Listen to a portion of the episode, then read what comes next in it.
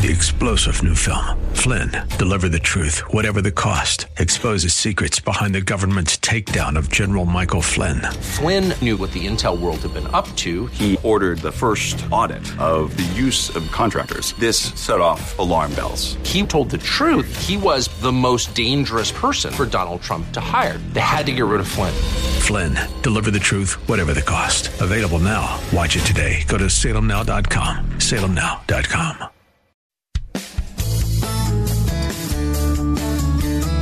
This is the Word to Stand On for Life with Pastor Ron Arbaugh. Your word is sharper than any two-edged sword. And it cuts deep into my heart. The Word to Stand On for Life is a radio ministry of Calvary Chapel in San Antonio. A live call in show here to help you answer your questions about the Bible and how to apply the Word to your daily life. For more information on Calvary Chapel, visit our website, calvarysa.com. Get your Bible questions ready and call in now to 210 340 9585. It's the Word to Stand On for Life with Pastor Ron Arbaugh.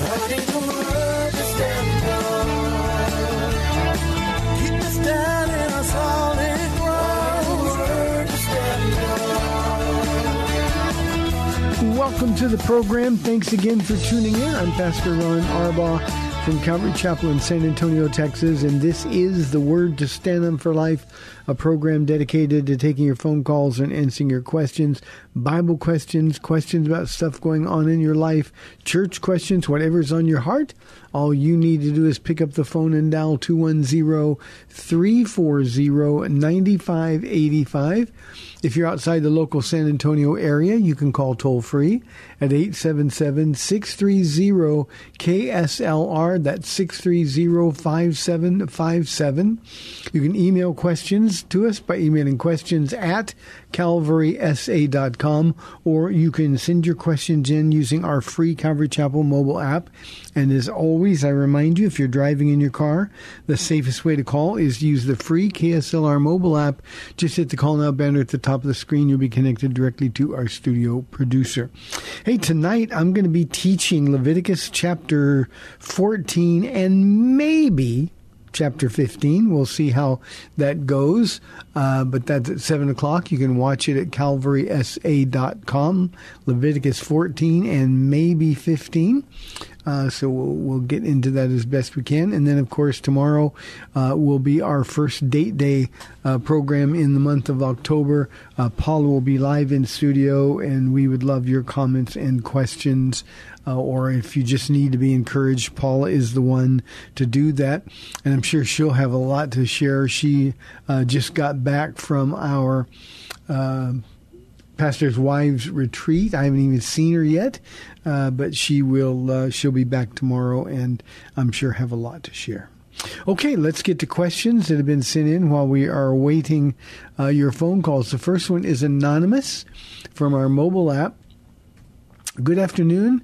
This is an embarrassing question. Is it wrong if sometimes I have one glass of wine to help me get in the mood, mood is in quotes, for my husband? Thank you. Now, there shouldn't be anything embarrassing about this question. So, one, there's nothing sinful about having a glass of wine. Now, I might suggest, and in fact, I will suggest a couple of other things, but um, you know, the Bible doesn't say that that's sin. Drinking moderately is not sinful. Not sure that it's ever good for us, but it's not sinful. Now, here's what, what I would say. And again, I want to emphasize this shouldn't be embarrassing. The sexual relationship between a husband and wife is to be beautiful, it's to be passionate, it's to be enjoyed without guilt. Uh, and so um, I think it's it's uh, something you should should actually look forward to. And I think the idea is we ought to be in the mood always. Now I realize there are things going on in your lives, um, but but here's what I would do if you know that uh, this is going to be the day or this is going to be the night that you're going to have intimacy. Um, I would suggest, and I don't mean to sound super spiritual here, but this is important. I would suggest that you just go to the Lord in prayer and say, Lord, I want to please my husband so much.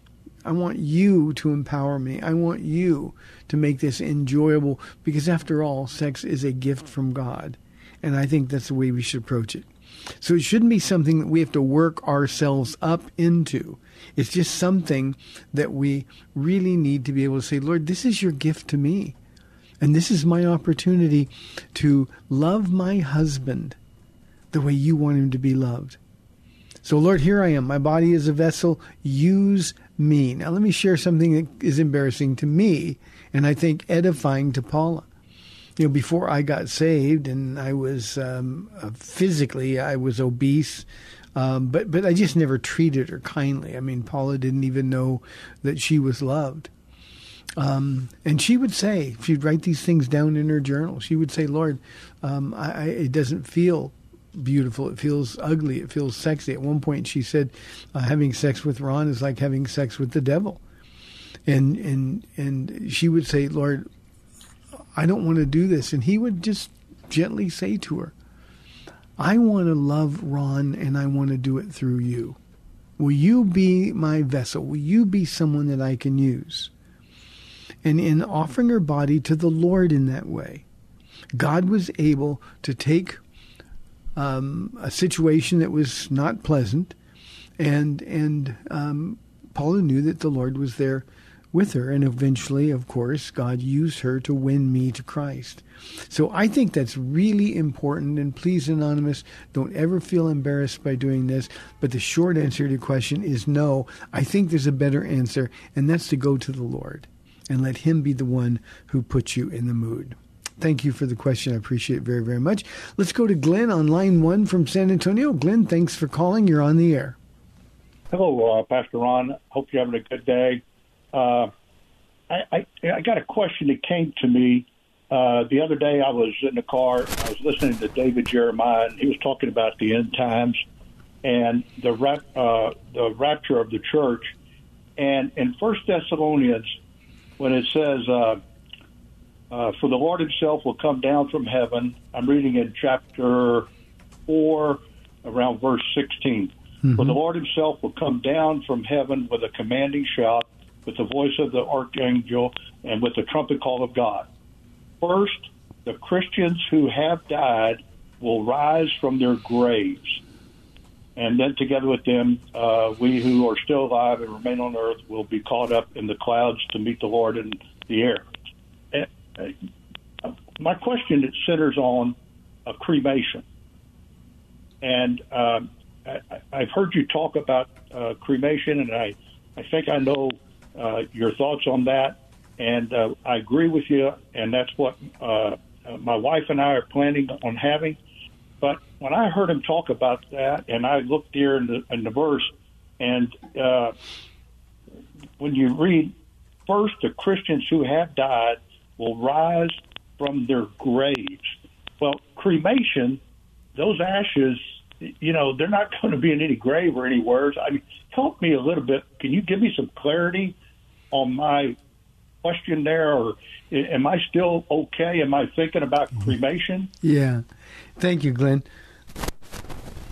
Um, a, couple of things. I, I, think one, the context of the of the First Thessalonians package, passage, I think, has to be considered here, and that the the situation Paul was addressing, uh, and it was a letter that was sent supposedly from him, and it was stirring up some trouble in Thessalonica. Uh, the the question was they were so expecting the return of the Lord, and when people started dying um, in in uh, uh, and Jesus obviously hadn't come back. Well, those who were spreading the, the, the false rumors about something that Paul supposedly said, what they were saying is, look, if they died, I guess they just missed out. And that was causing a lot of problems. And that's really the reason that First and Second Thessalonians both deal with um, the, the rapture of the church. No, don't worry about it. And I think a better translation of the passage, not from their graves, um, but a better translation is those of us who are alive will certainly not precede. The old King James uses the word prevent, but it meant the same thing. Will not precede those who have died. And all it means is that the people who died are going or will be with Jesus first because they're already there. We know that to, to be absent from the body is to be present with the Lord. So the idea that, well, you don't have to worry about those who have died, they're already there. And I think the, the, uh, the translation that they will rise from their graves is, is uh, a little bit off in terms of the context. So, um, Glenn, as you've heard me say, uh, Paula and I are going to be cremated. Uh, I just can't imagine that there's any um, value in wasting a ton of money on a funeral or being planted in the ground. Uh, the, the, the, we're told that the sea will give up the dead in it, so you don't have to be in a grave. Um, the minute we leave these bodies, we're in the presence of the Lord and and the idea isn't that all of the graves are going to open and the and the physical bodies are going to catch up with the spirit bodies uh, that are already in heaven. That's not at all what we're told. We will be fully with the Lord in our physically glorified, resurrected bodies, and our bodies, John says, will be like His glorious resurrected body, except for the the uh, uh, scars. So um, yeah, you're fine. That, that I, I just think that is a mischaracterization of that translation, and I'd be interested, Glenn, in what translation that is. Um, I'm not looking at. I can't see mine right now, but um, we're fine with cremation. Uh, again, once we leave these old bodies, what happens to it makes no difference at all. So thank you, Glenn. Appreciate it. Context is always important. Let's go to Alan from San Antonio online too. Alan, thanks for holding. You're on the air. Hi, Pastor Ron. How are you? I'm doing well, Alan. Good to hear from you. Hi. Hi. Uh, I, I hope everything's doing okay with you, and say hi to Paula for me, and keep praying for each other. Thank you. Uh, I hope your eyes are doing okay too. I pray for your eyes all the time when I pray. So God bless you. I appreciate it, man. Had uh, just had a just for the sake of uh, Bible study. Whenever I teach Bible studies to somebody, that uh, in the Old Testament about legalism, when they caught the old man picking up sticks in the, on the Sabbath, and then they put him to death, and then Aaron was put to death on Mount Hor, um, and things like that. I always believed in my heart that uh, God just did that as an example, just to show an example to the law for people, but that these people actually went to heaven, and I was convinced about that. But I just wanted to ask somebody who probably knows more about that than me if the old the the punishment fits the crime and the old man who was picking up the sticks that really wasn't so bad and then things like that that people who were put to death in the Old Testament that I believe they were in heaven and if I were teaching a Bible study, I would convince someone that that that's true. So I hope I phrased the question well. Let me be sure I'm not I'm not misunderstanding you. Who, who, who are you saying the people in the Old Testament were put to death? In, in what what manner are you talking about? Like uh, with. Uh, like like the old man who was picking up the sticks on the Sabbath, and then they found him, and they and they uh, they caught him, and then uh, Moses uh, inquired of the Lord, and they had him put to death. And so I was sure that that crime, you know, wasn't something that the person would go to hell for something like that. And uh, and, and and certainly that you're not talking about a Bible story there. The, the yeah, the one the story in the Bible, yes. And so my question was, would would this person go to hell? Uh, would somebody like that go to hell? Or even with Aaron, with uh, Aaron the priest, when he was told to go to Mount Hor, and then they, you know, he was uh, he was executed there. Uh, people in circumstances like that in the Old Testament, um, I believe that God, you know, they got to go to heaven, uh, and they were they were spared, but they had to lose their lives in the Old Testament because of the strictness of the law, and they had to be made examples of. And yeah, I, I, I like think I, I, think I understand your question, Alan. Thank you very very much. Uh, a couple of things. One, I, I need the chapter and verse reference for the man who's picking up sticks. Uh, so I could look at the story. Uh, but but Aaron, of course, Aaron was just done. He'd completed uh, his course when God sent him away. It was to die. Moses, we also know, uh, was sent away to look at the promised land, and then the Lord buried his body, and of course they are in heaven for sure. Um, but but God, I think, makes it very clear in His Word, Alan, that the people who die in the Old Testament, uh, if they die um, a natural death, uh, and they were they were people that followed the Lord, uh, then of course they would go to the place called paradise uh, that Jesus tells us about in a story in Luke chapter 16. But many many people in the Old Testament died uh, because they they were overrun by sin, and in fact, the whole Canaan campaign, uh, people were were were literally put to death by Joshua and his armies um, as a judgment from God. So, depending on why they died, now picking up a stick is certainly not a sin, uh, but but whether or not someone goes to heaven isn't determined by what they do. The the question of heaven is going to be determined by um, did they worship God? Are are they what we would call them in the New Testament construct believers, or in the Old Testament are they people that have been um, um, made righteous by faith, uh, as was the case with Abraham? But certainly, when Aaron, when Aaron will see in heaven um, um, I mean, there's going to be so many interesting conversations that we're going to have in heaven and whole new perspective of, of the things that happen in the Bible and what people are going through. But I'm, I'm just not picking up, and this is probably my fault, Ellen.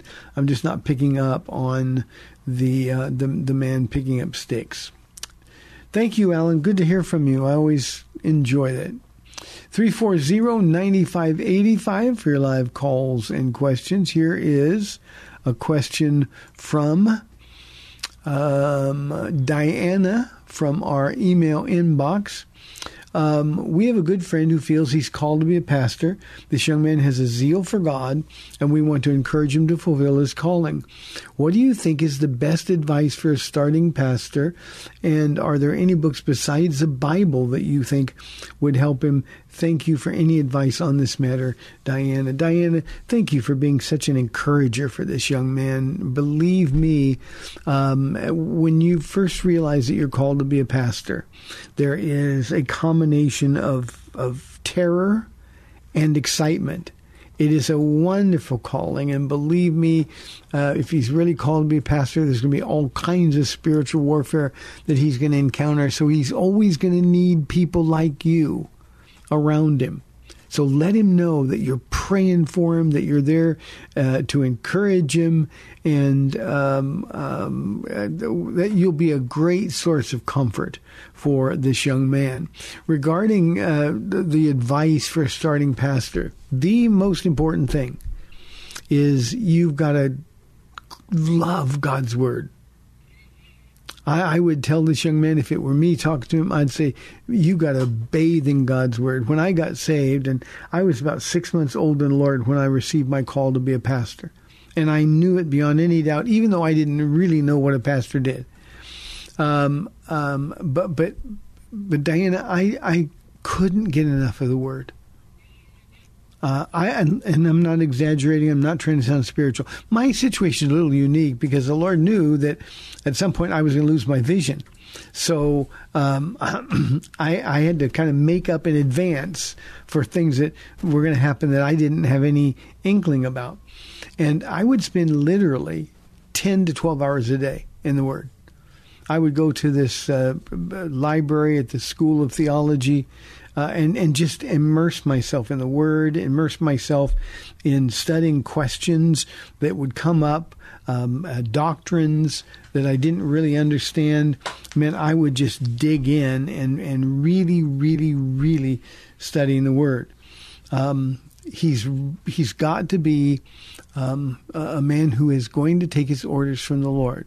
Uh, I would encourage him with Acts chapter 2, beginning in verse 42 through the end of the chapter, because his job is described there to teach people the word. They devoted themselves to the apostles' doctrine. So he's got to be uh, a workman, rightly dividing the word. Uh, the word of God has got to be his anchor uh, his compass point for everything that he does in his life. And uh, it will be a thrilling time for him. Well, in, in those first, I don't know, couple of years uh, after knowing I was called to be a pastor, um, I couldn't wait to get in the Word because I knew, I just knew that God was going to speak to me that day. He'd have something new, something fresh for me that day. And learning is so exciting. And so he's really got to devour the word. Uh, in the next year, he ought to read the Bible completely through at least twice. You can do that if you read 10 chapters a day. I know that because I did it. And um, uh, just get an overview of the Bible and then really start digging in. And then I would encourage him to wrestle with the theological or the doctrinal questions. Don't avoid them. Dig in deep and wrestle with things. If you don't understand it, pour your heart out to the Lord. Say, No, I don't understand this. Doctrine of predestination or election, um, other doctrines.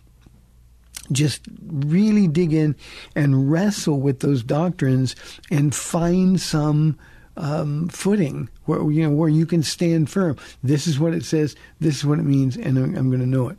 So that's the first thing, Diana. The second thing is he's got to love God's people, and the way he can love God's people, one is to begin praying for them, having the faith to understand that Romans five five says God's love is poured out into our hearts by the Holy Spirit, and we got to withdraw that love, and what we've got to do is truly love God's people. And that means we got to love them enough to tell them the truth.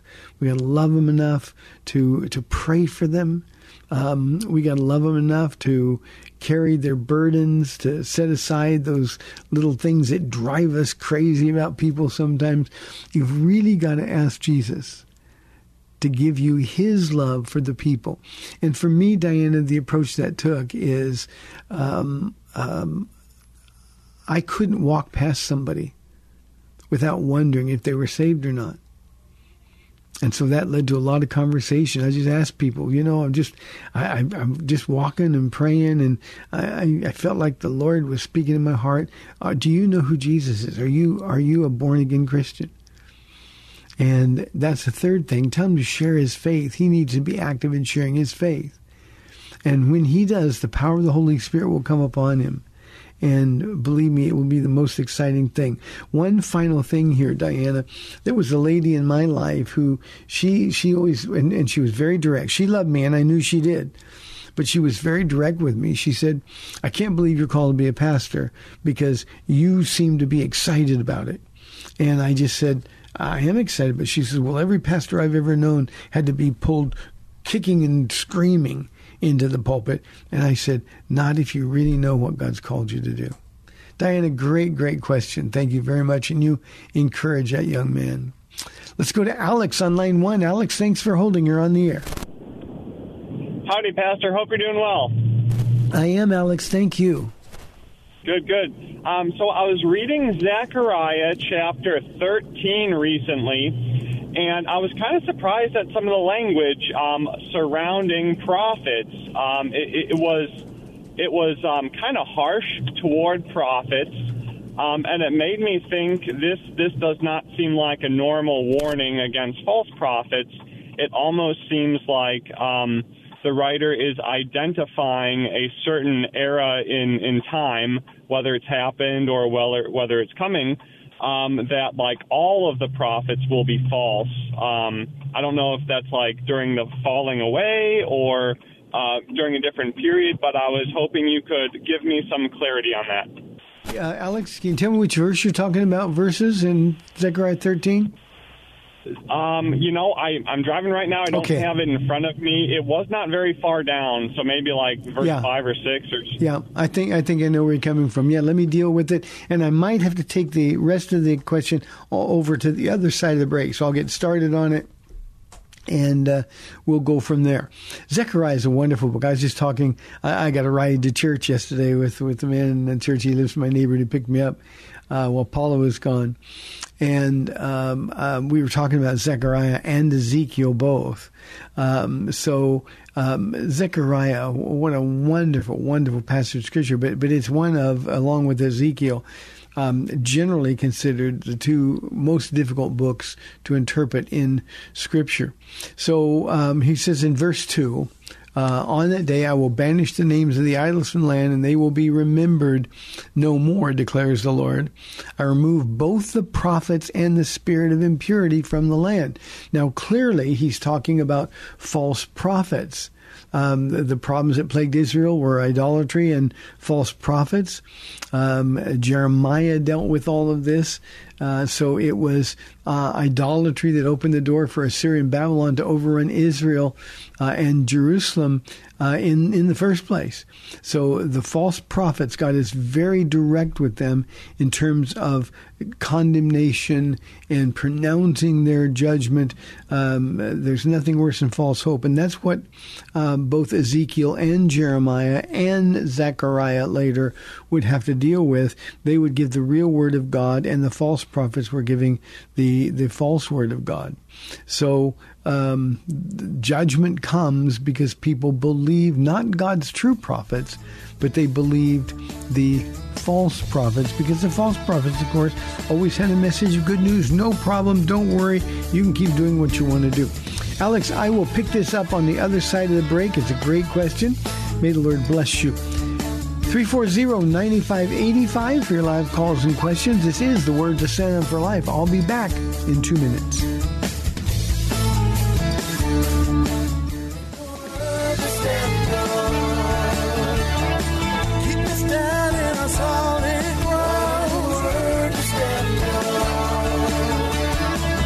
Back to the Word to Stand On for Life. We're taking your calls at 340 9585 or toll free 877 630 KSLR. Now, here's Pastor Ron Arbaugh. Welcome back to the second half of our Wednesday show, 340-9585. I'm going to continue with Alex's question about Zechariah. Um, and Alex, you're right. When they go, uh, when when he transfers from verse two to verse three, uh, he is going down the corridor of time and space. Let me read the verse. It says, And if anyone still prophesies, his father and mother to whom he was born will say to him, You must die, because you've told lies in the Lord's name. When he prophesies, his own parents will stab him. Now, this this looks all the way down to the millennium um, justice, a fulfilling of the law, Deuteronomy chapter 18, verse 20, will be carried out. Uh, Deuteronomy 18:20 says, "A prophet who presumes to speak in my name, anything I've not commanded him to say, or a prophet who speaks in the name of other gods, must be put to death." And of course, in the millennium, um, uh, justice will be instant; it will be severe. Um, um, aside from the obvious reference to uh, Antichrist here, um, it, it, can be difficult to determine just when this will be filled. Again, in the millennium, it'll be fulfilled perfect, perfectly but it's likely that this refers to the time near the end of the millennium when Satan is let loose for a time to deceive multitudes of people. You know, it sounds impossible to us that uh, after living with Jesus in perfect justice for a thousand years, people will reject him and his word. But there will once again be a devil who deceives, false prophets who deceive, and that's just the way it always is. So um, those who think they have the gift of being a prophet or the office of a prophet, we need to be really, really careful because this demonstrates exactly, exactly um, um, how how seriously God takes those people who really say they're speaking for the Lord. We need not to do that. He says, On that day, every prophet will be ashamed of his prophetic vision, and it's because that's the day they're going to be judged. He will not put on a prophet's garment of hair in order to deceive. He will say, I'm not a prophet. I am a father. The land has been my livelihood since my youth.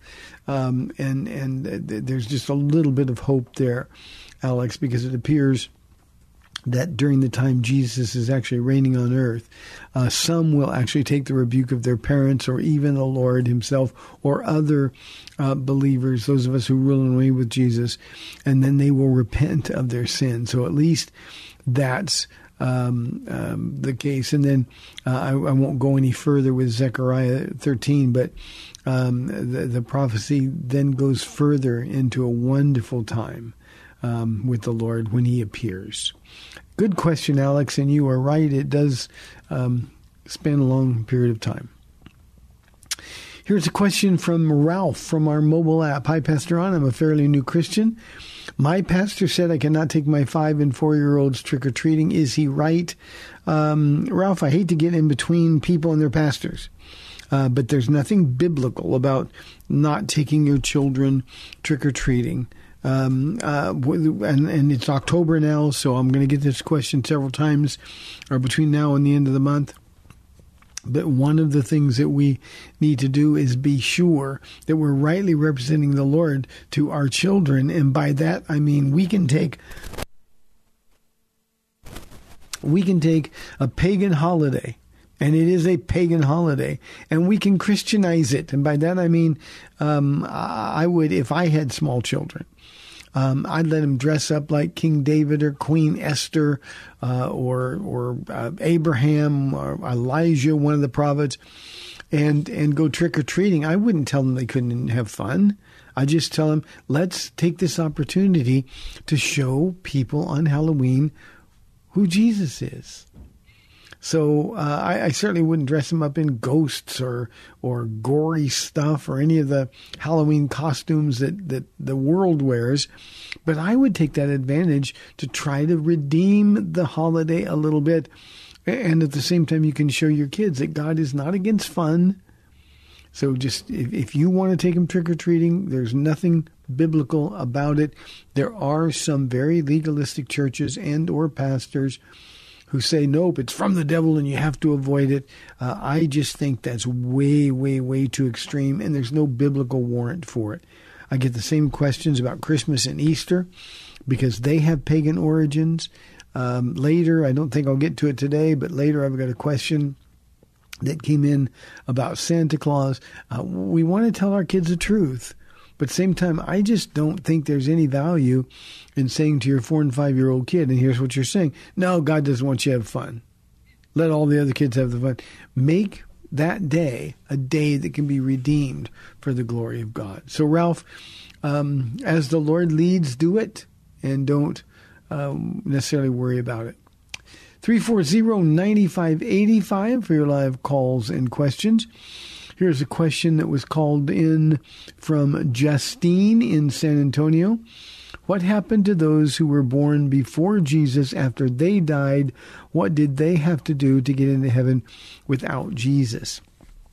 Justine, everybody for, for, for all of history gets saved the same way by believing in Jesus Christ. Now, some people didn't have all the information we had. You can go back to Genesis chapter 12 and Abraham, we're told, believed God, and it was credited to him as righteousness. So, how was Abraham saved? He was saved by faith. And what Abraham did, he believed in the promises of God. I like I like the fact that it didn't say he believed in God. Abraham believed in God and was saved, or, or was credited to righteousness. But he believed God. He took him at his word. And so all of the Old Testament saints that we read about in our Bible, they all believed God, believed what he said, and looked forward to the promises that he made. And the promise, of course, was for a Messiah to come. So I think the easiest way to look at this is is just sort of in a timeline. Um, you, you see the cross in the middle of, of time. On one side of the cross, um, you know, you go all the way back to Adam and Eve. On the other side of the cross, you start in 32 AD and, and go the rest of history until Jesus returns.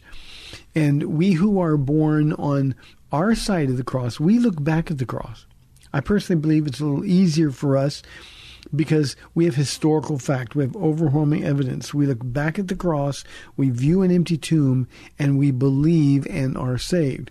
The people born before the cross, before Jesus uh, became a man, um, they got saved by looking forward to the cross.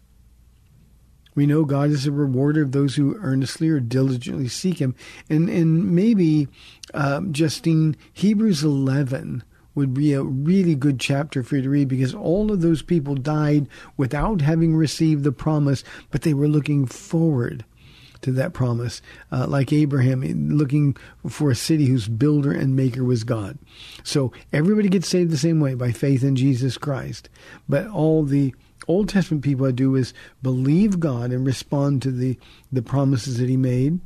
uh, hold on to those promises. We who are born after the cross and the empty tomb, we look back and believe. But everybody gets saved exactly the same way. Good question. Thank you very, very much. Here is a question from Richard. He said, Will Christians be caught when the great falling away happens? Can I be deceived? And Richard, I'm assuming by being caught, you mean will we be caught up in the deception? Um, the answer to the question is we already see that happening. We already see that happening. Christians are being deceived, and the great falling away is a falling away in apostasy, uh, falling away from the truth. We see that happening now. I've received um, uh, uh, email information today from people who are believing just crazy things.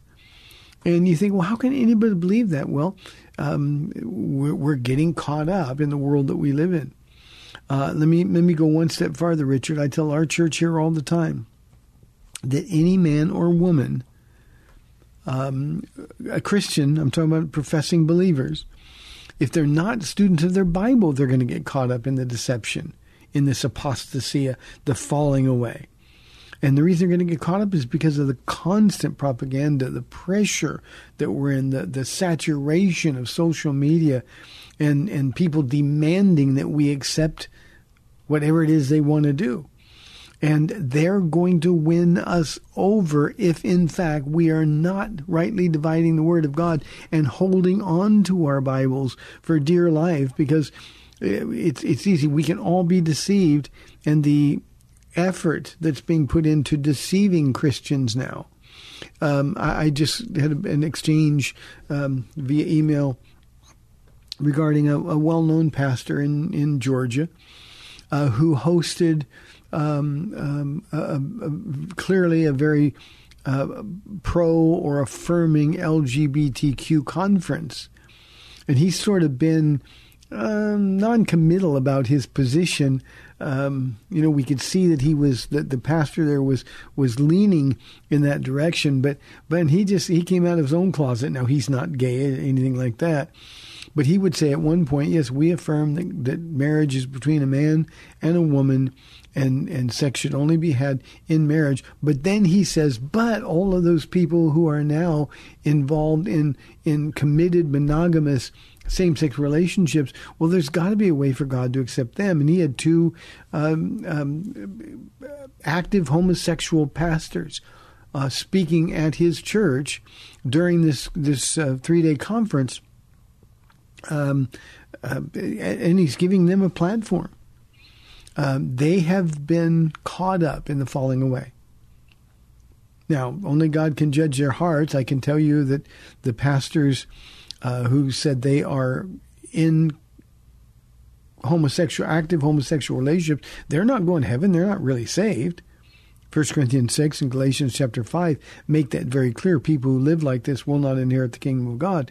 But but whenever you get somebody come, well, well, God loves them, and if they love each other, what's wrong with that? They're caught up in the apostasy. And and that's already happening, and it's only going to get worse, Richard, as we get closer to the return of the Lord. So here's your last question is the most important part of, of what you said. You said, "Can I be deceived?" You can be deceived, but you need not be. You've got to hold on to your Bible. You've got to de- declare your Bible. When people start questioning, oh, do you really believe in that? Well, what about this and what about that? You to just say, you know what? This is the anchor for my soul. This is true north for me. This is my compass point. And if we hold on to the word, then we will not be deceived. If we don't hold on to the word, then we're going to be deceived. When we start questioning, well, eh, could it possibly be that God meant that? He meant what he said. He said what he meant. And our job as Christians who call him Lord is to agree with him and do what he says. So, um, Richard, I see that falling away, uh, the apostasy already taking place in our world. Here is an anonymous question. He says, or she says, some people that I led to Christ have turned away from God. Is it my fault for not praying enough for them? It's never your fault for the choice other people make. Understand that. Now, let me say a couple of things. One, I think we all need to be careful when we say, I led somebody to Christ. Um, what we mean is, um, I, I told them about Jesus, and they they they prayed a prayer or whatever it is, they accepted it. Um, but but remember, it's only the Holy Spirit that leads people to Christ, and when He leads them to Christ, they stay in Christ. You know, I've I've prayed with a lot of people who turned out not to be real Christians emotional conversions, people that are, are in trouble, the guilt and the condemnation and the consequences of their lifestyle choices get them and, and you know the gospel is preached and they, they get saved. At least they make a profession of faith. But you know, the test becomes real when they leave the church that day or after somebody leaves a conversation with you, Anonymous.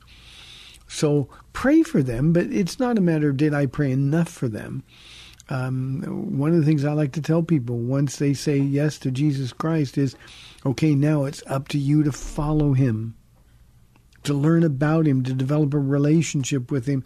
And those are the people that, if they will do that in a healthy fear of God, those are the people, uh, Anonymous, who won't be turn uh, turning away.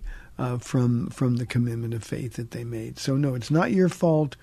Uh, you can't save people and you can't condemn people. All you can do is scatter seed. The parable of the sower, our job is to sow seed, the word of God, everywhere that we go. And whatever the people do with them, that is 100% between them and God. Thank you for the question. I appreciate it very, very much. 340-9585. Let's go now to Ray on line one. Ray, thanks for calling. You're on the air. Hi, Pastor Ron. Glad you're doing well. Thank you, Ray.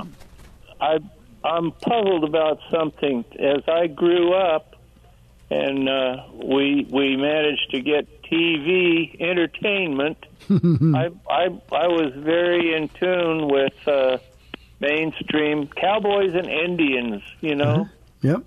And uh, it, it's always puzzled me that. Uh, they they uh, it, it seems to me as you're saying that since the the Native Americans uh, before they were introduced to anything uh, other than what they had was uh, they were very reverent of nature and and the such. And I just wonder where where where they fall in far as far as uh, knowing uh, Jesus because I think they were way more reverent than uh, the white man. Put it that way. and I'll listen on the on the radio. Thank you, Ray. Appreciate the question. Always thoughtful questions. You know, this is a big question. Ray probably just didn't realize it was a big question, but it's a big question because what about good people who are raised in different cultures? Um, the reality is that anybody who claims to know God has got to find out if the God they worship really is God. I mean, that's accountability. That's our responsibility. And I can tell you that uh, it doesn't matter whether they were the, the pygmy from Borneo or or the people in the deepest, darkest jungles of, of the Amazon or uh, Native Americans. Um, uh, it, it, it, anybody who worships anything as God has got to deal with the real God and find out who he is. And so they are accountable. So nobody goes to heaven. And the Native Americans were, were reverent, you're going to use your word, Ray. They were reverent of the land uh, far greater than the, the, the, people that came in. Uh, but they were reverent of the land because they made their living on it. I mean, they depended on on on uh, wildlife. They depended on um, uh, being able to make their homes and and uh, be in in uh, uh communities together, uh, and so they're reverent. But but the land doesn't save us. You know, doing good things or or or or or doing even commendable things, none of that saves anybody. And so, what we are responsible to do is find out who that God that brings that sun up in the east every morning, and when that sun sets in the evening, it's always in the west. The God who brings the seasons, and and believe me, the the Native Americans were were intimately uh, involved in the worship of the earth. uh, and, and, and the, the, gods and the mothers of all kinds of things.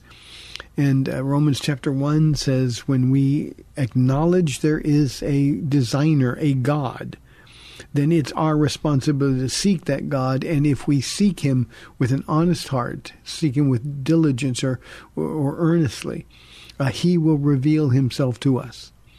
And uh, we, we've found that true all over the world. That, That is sort of the basis of the, of the missionary movement uh, from the beginning. So um, they'll be in heaven if they believed in Jesus Christ.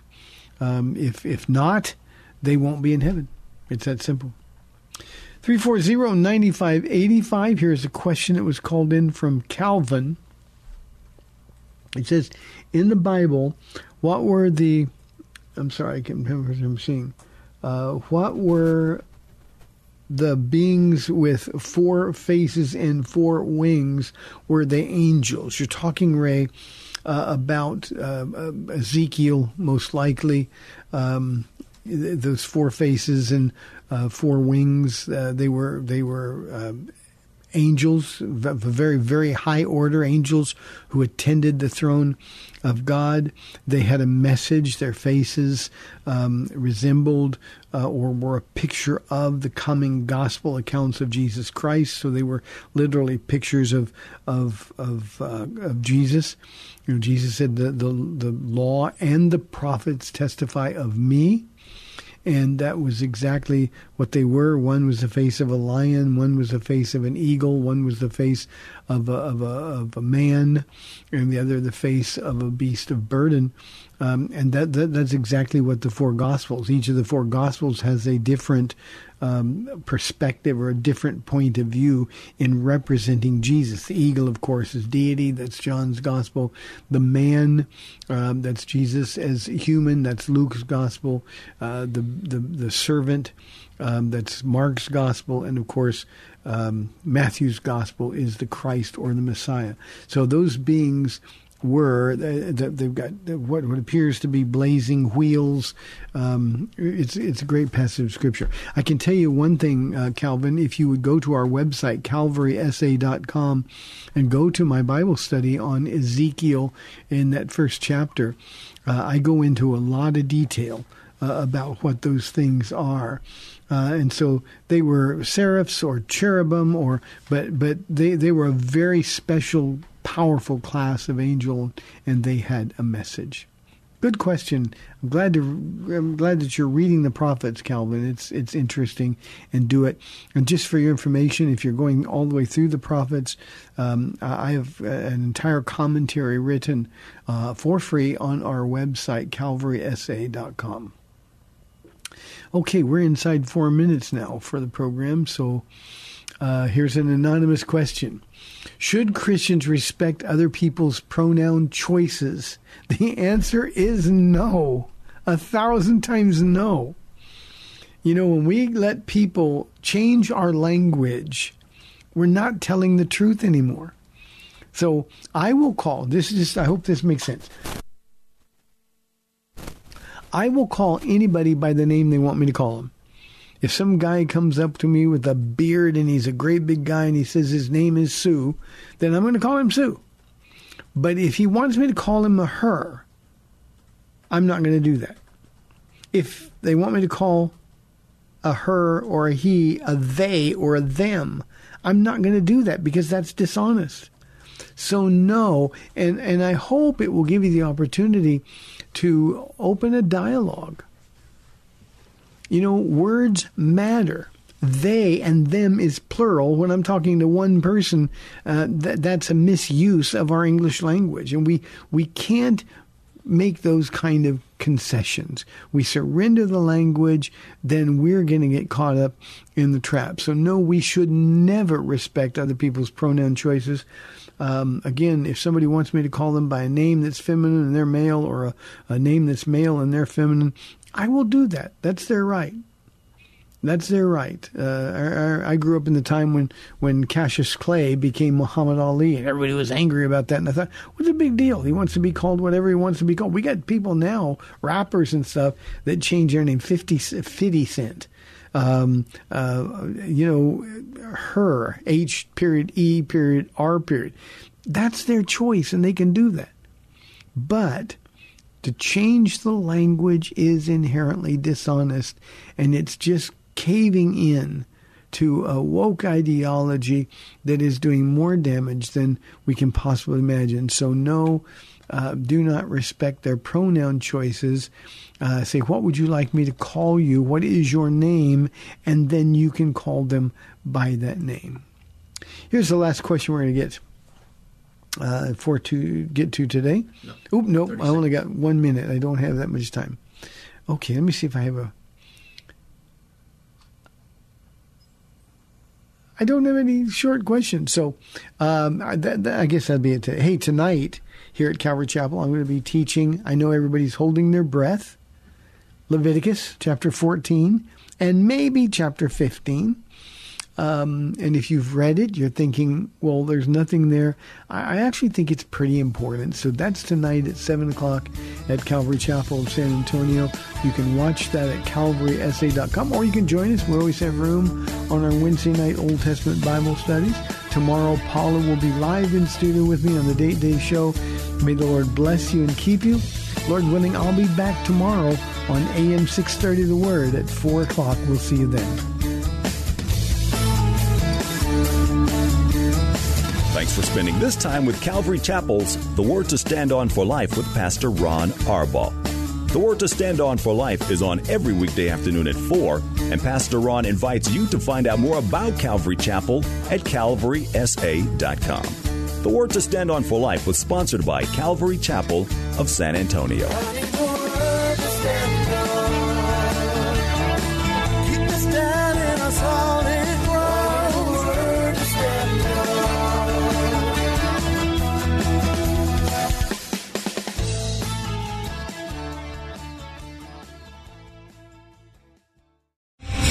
Star general Michael J. Flynn, head of the Pentagon Intelligence Agency, knew all the government's dirty secrets. He was one of the most respected generals in the military. Flynn knew what the intel world had been up to, he understood its funding. He ordered the first audit of the use of contractors. This set off alarm bells. The explosive new documentary, Flynn, Deliver the Truth, Whatever the Cost, uncovers the facts behind this scandal. Flynn told the truth. He was the most dangerous person for Donald Trump to hire. I find out the worst enemy that I'm going to face in my life is right here in America. They took my assessment and they wanted me to change it. And I was like, I'm not changing it. They had to get rid of Flynn with in depth interviews, archival footage, and never before seen personal records of the man behind the headlines. I just felt like I was drowning. Flynn, deliver the truth, whatever the cost. Available now. Watch it today. Go to salemnow.com. Salemnow.com.